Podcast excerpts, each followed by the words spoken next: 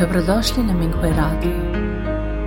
Minghui Radio donosi podcaste u vezi s progledom Falun Gonga u Kini, kao i uvide i iskustva praktikanata tijekom njihove kultivacije.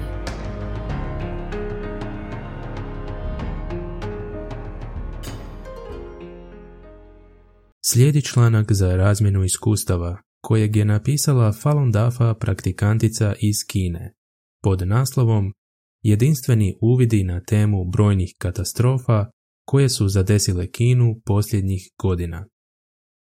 Moja rođakinja je pronicljiva i bistra osoba. Dok sam s njom razgovarala o raznim katastrofama u Kini koje su posljednjih godina odnijele nebrojene živote, posebno tijekom izbijanja COVID-19, rekla mi je sljedeće. Na površini se čini da su ti ljudi umrli od pandemije, ali zapravo mnogi od njih bili su žrtve prijevare sa samospaljivanjem koju je organizirao komunistički režim kako bi potaknuo mržnju protiv Falun Dafa praktikanata.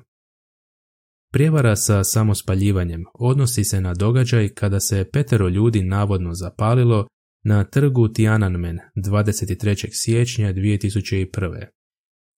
Kineska središnja televizija tvrdila je da su ti samospaljivači bili Falun Dafa praktikanti i kontinuirano je prikazivala incident u svim svojim udarnim programima, tvrdeći da su Falun Dafa učenja izravno odgovorna za tragediju.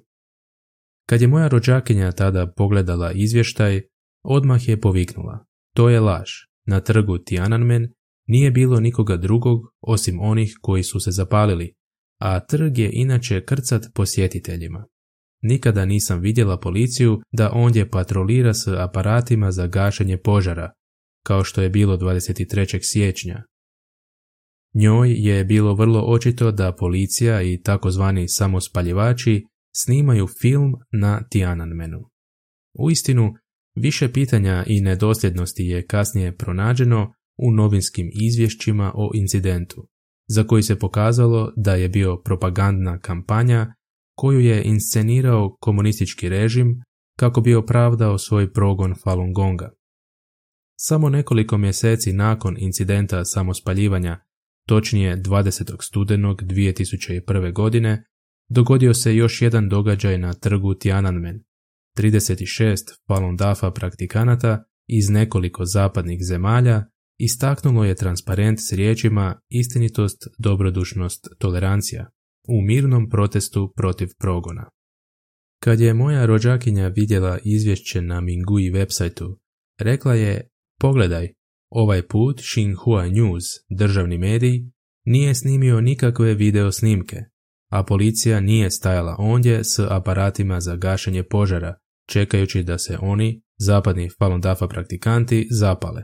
Umjesto toga tukli su i šutirali one koji su vikali Falun Dafa je dobar, jer to su bili pravi Falun Dafa praktikanti." Nažalost, mnogi ljudi u Kini i dalje vjeruju u propagandu KPK o takozvanom incidentu samospaljivanja i zatvaraju oči pred brutalnim progonom Falun Dafa. Padaju na materijalne dobitke koje promovira komunistički režim i izgubili su moralni kompas. Za njih, sve dok ih komunistički režim nije stavio na nišan ili dok ne remeti njihov dobar život, nije ih briga za to kako režim progoni druge skupine. Međutim, pitanje je hoće li njihov dobar život trajati zauvijek. Vjerojatno ne. Analizirajući posljednja 2 desetljeća od kako KPK proganja univerzalne vrijednosti, istinitosti, dobrodušnosti i tolerancije koje podučava Falun Dafa, cijelo društvo je doživjelo brzi pad morala i pojavile su se razne vrste društvenih problema, od otrovne hrane i lažnih cjepiva do takozvanih tofu zgrada, loše izgrađenih zgrada zbog neobuzdane korupcije i visoke stope kriminala, a da ne spominjemo česte i teške prirodne katastrofe. Svi su žrtve. Stavljajući sve to u kontekst tradicionalne kineske kulture, kada se grijesi cijele zemlje nagomilaju, slijede katastrofe i nesreće. Možda je pandemija COVID-19 trebala biti veliki poziv na buđenje za Kineze.